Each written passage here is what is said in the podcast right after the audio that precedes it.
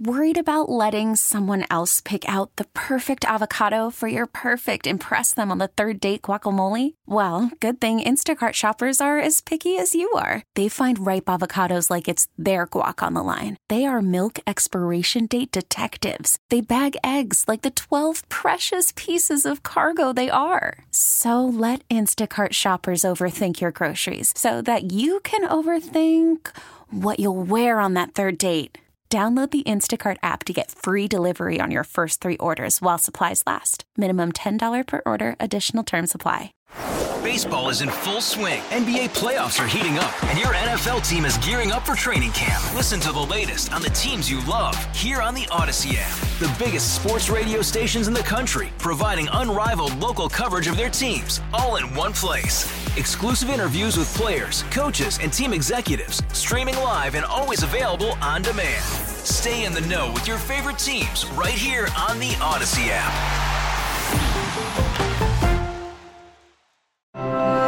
It's 9:30 in 716. I'm Susan Rose. I'm Brian Mazurowski. A cold start for us out there today. 19 degrees feels like just 7 outside. A class action lawsuit has been filed against the city of Buffalo over lack of fluoride in the city's drinking water. Three plaintiffs claiming the city violated their constitutional right to a healthy environment by depriving them of fluorinated drinking water. The city stopped adding fluoride to the drinking water in 2015 when it began upgrading its water system.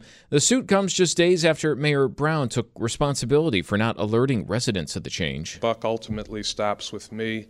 Uh, you know, like others, I, I was not immediately uh, notified, uh, but I should have been, uh, and we should have put uh, the information out to the community.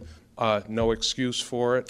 In addition to monetary damages and immediate restoration of fluoride to the water, the plaintiffs calling for the city to add dental clinics to reverse some of the harm they say has been done.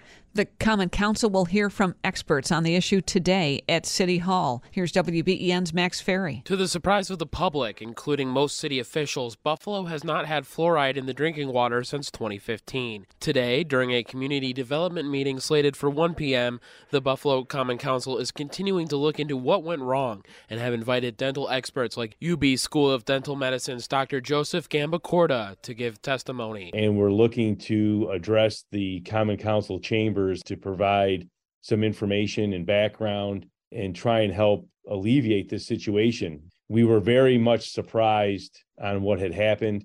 We were not informed. In addition, the Buffalo Water Authority has been requested to speak during the meeting as well as response to a letter from Councilman David Rivera. What is Dr. Gambacorta's main message for the council? Get the water fluoridated as soon as possible. You know, there's a lot of naysayers out there that fluoride in the water doesn't do anything. You know, and there's there's there's always a pro and con to every type situation. But in this situation, there's a lot of literature that's been published to demonstrate the positive impact that fluoridation in the water system has meant to the public. I'm Max Ferry, WBEN.com News. All right, Max, thank you. We're continuing to look at this issue. Congressman Brian Higgins asked about it yesterday. Well, that situation needs to be corrected and, and as soon as possible. Uh, because uh, that's a problem. Uh, we know that uh, in older cities like Buffalo, the infrastructure is not as good as it could be, and you know the replacement of, of lead pipes is an important issue as it relates to residential communities without, within the within the city of Buffalo. Uh, but this issue uh, needs to be dealt with as well. As it stands on the lawsuit, do you think the city should be held liable for adverse those adversely affected by the lapse of fluoride in the drinking water? It's our Relax Honda web poll over at WBEN.com. Close poll right now. You can vote again at WBEN.com. In other news, prosecutors say charges against additional police officers in the Tyree Nichols case in Memphis are being considered as more officers are held accountable. More from Justin Finch. Memphis police announcing two more officers are relieved of duty as his probe into Tyree Nichols' death continues. One seen trying to taser Nichols. Officer Preston Hemphill was on scene for that first January 7th confrontation between officers and Nichols, but not the second time when Nichols was tackled and beaten. After learning Nichols was found nearby, Hemphill heard saying, I hope they stop it. Hemphill now on leave pending an investigation. Three Memphis Fire Department personnel involved in treating Nichols also fired, and two responding Shelby County Sheriff deputies have been relieved of duty pending an investigation. WBEN News Time now 506. Well, the impact and the dramatic uptick in Kia and Hyundai thefts now reaching insurers and those people who are their customers. WBEN's Tom Puckett is here with more. Recent reports say State Farm and Progressive are not interested in providing new coverage to Kia or Hyundai owners because of the recent rash of thefts. It's all about managing risk. Loretta Worters of Insurance Information Institute. The impact of these excessive claims costs are impacting customers, um, and, and just in this case, it became necessary to take action to protect both policyholders and, and businesses because you know, if, if, these claim frequencies have continued to grow. But Craig Willoughby of Willoughby Insurance says those thefts are a blip in the billion dollar industry's radar. They're not doing anything different because of Kia challenges on TikTok, it has no effect on them whatsoever. If people are getting turned down, it might be because they're standalone, it might be because they've had too many claims or too many losses. It's not because they're a Kia driver, at least not with Progressive. Willoughby says variables in this market will set off triggers, prompting changes such as requiring more than one vehicle to be covered or canceling because of too many claims. Hear more online. Tom Puckett, WBEN.com News. Now, Kia and Hyundai vehicle thefts up as much as 300% over the past two years in some cities across the country. Get this St. Paul, Minnesota, Kia thefts up 1,300%. Hyundai thefts there up nearly 600% for 2022. In St. Louis, the thefts of Hyundais and Kias have risen 1,450 percent In Chicago, 767%. The numbers are staggering. Absolutely astounding. Wow. I mean, almost unbelievable to uh, kind of see what's going on there. What does it look like in the city of Buffalo? Well, we'll uh, get a little bit of that answer coming up 8 o'clock. Buffalo Police Commissioner Joe Gramaglia said to join us live. Gas prices on the march back up. Since late December, gas prices have been inching up and they aren't stopping now. New data from the Energy Department out shows regular unleaded in the U.S. went up 7 cents to 348 a gallon in the past week. That's 12 cents above what we were paying a year ago at this time. The Rocky Mountain region has seen prices go up 11 cents in the past week. Californians are still paying the most at 436 a gallon on average for regular unleaded. The Gulf Coast, the least at 313 a gallon. Alex Stone, ABC News. And around here, 345 on average. That's about on par with what we were paying a month ago, as well as this time last year. The Dallas Zoo confirming workers finding its Emperor Tamarin enclosure slashed, with two of the monkeys gone early this week. How about that? It's another incident at the zoo. Police say it was an intentional cut made, and the animals appear to have been taken from that enclosure. The fourth suspicious event at the zoo just the past month. Dallas police and zoo officials investigating a mysterious string of break ins and animal escapes after employees found more animals missing early Monday. In response, the Dallas Zoo is now stepping up security and limiting access to some of the animal enclosures overnight. I mean, there have been animal deaths, a leopard, yes. Um, there have been vultures. Uh, Another death there. And on purpose, you know, right. so not just natural causes or anything like that. And in enclosures that have just been cut. And escaped animals. Right. Uh, Lionel Moise there with the report a $10,000 reward being offered for information leading to an arrest. And Elton John continuing to break tour records. Elton John's Goodbye Yellow Brick Road tour appears to be paved with gold bricks. Billboard says it's now the highest grossing tour in history. Over 278 shows, it's grossed $817.9 million, the first tour to break the $800 million mark. The previous highest earner was Ed Sheeran's Divide Tour, earning 776.4 million. Though Sheeran far outsold Elton when it comes to number of tickets bought. And Elton's not done yet. He still has 51 shows to go on what we're told is his final tour. Jason Nathanson, ABC News. Hollywood. Your exclusive WBEN 7 weather forecast. Partly sunny skies today, a little snow north and south of Buffalo. Temperatures will be in the low 20s. For tonight, partly to mostly cloudy and cold, lows in the teens. On Wednesday, mix of sun and clouds, highs in the 20s. We're back in the 30s on Thursday. With your exclusive WBEN 7 weather forecast, I'm Chief Meteorologist Aaron Mentkowski. Joining us on the line is attorney Robert Corp, and we're talking about a suit filed against the city of Buffalo over the lack of fluoride in drinking water. Robert, thanks so much for being with us this morning. This class action lawsuit, what can you tell us uh, about the basics? Who is filing and what are they looking for in return? Good morning, Brian Susan. Thanks for having me. Um, we're suing on behalf of, of, three individuals who are uh, suing on behalf of a class of all folks who have lived in the city of Buffalo since 2015, anytime therein. And we're suing as a first order of business to have the fluoride um, fluoridization of Buffalo's water resumed immediately. That's the first order of business, and we want to see to that happening as soon as possible. Um, certainly much sooner than December 2023, which is, I guess, the um, where the, the city officials are leaving it open until. Um, in addition to that, we are seeking um, a number of tools to help the people of Buffalo rebound from the damage that's been done by the eight years that they've gone without any fluoridation, without their knowledge. And the first thing we're looking for is for the for a court to order that the city create dental clinics in the free dental clinics in the city for anyone who has been harmed by the lack of fluoridation and, and causing dental health problems. And then we're also seeking monetary damages to try to make folks whole for the um, damage that's been caused to them by the lack of fluoridation. Robert, you mentioned at the beginning that this is on behalf of all city residents. So if there is a judgment, does it mean that all residents will receive something? Yeah.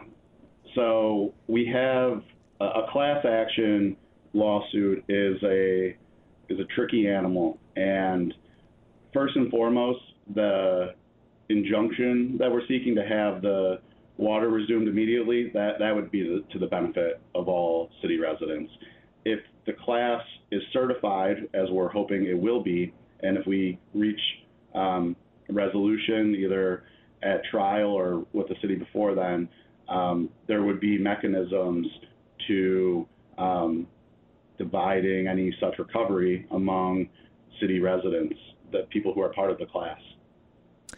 Can you help us understand if there is a difference and what exactly you're claiming here? Um, the lawsuit claims that the city violated a constitutional right to a healthy environment by not putting fluoride in the water. Uh, by this claim, would, would that be true for any municipality that doesn't put fluoride in the water? Because uh, I'm assuming there are quite a few, even here in Western New York and throughout New York State. Or is this more at the lack of notice that residents had about the change away from fluoride. Which exactly is under the microscope? So I think it's both of those notions. You're right that the lawsuit is um, primarily under the New York State Constitution's new uh, Green Amendment, which was um, enacted recently and went into effect last year, which as you said, guarantees all New Yorkers the right to a healthful environment. And our feeling and our understanding of the science and literature is that as the New York State Department of Health, the CDC, and the World Health Organization all demand that uh, the healthiest water includes um, fluoride, we think a healthful environment does indeed entail having fluoridated water. And there are a few other communities locally that, that don't fluoridate, fluoridate their water. We think that's problematic. But I think what raises this to something that we see as an immediate harm and need to be remediated by the courts is the fact that the people of Buffalo were deceived for the last seven and a half years. You have not just quotes from, from Byron Brown and Common Council members that they're shocked that there's not fluoride in the water. You also are hearing from, and I've heard them on your station, uh, um, folks from the UB Dental School and local pedi- pediatric dentists and the New York State uh, Dentist Associations saying that they're shocked and that if they had known about this, they would have been it, it, they would have been educating the public that they need to be finding their sources of fluoride somewhere else, and they would have been much more proactive. And so it's really the it's it's both elements of that that we think are um, feeding into one another and, and, making our our suit a strong one. When it comes to that notice, I, I, you mentioned public officials being shocked at the revelation that there's no fluoride. I find myself shocked that public officials are shocked over this because for the past seven years it had been in the annual water quality report a couple of times in that seven page document that there is no fluoride currently in the water. Um, now, that might not constitute great notice to residents of Buffalo, um, but it probably should have uh, been uh, enough notice to elected officials who are presumably looking at these documents once a year. I, when does the notice fail to, you know, in your mind, qualify as ample notice? Because it wasn't necessarily a secret.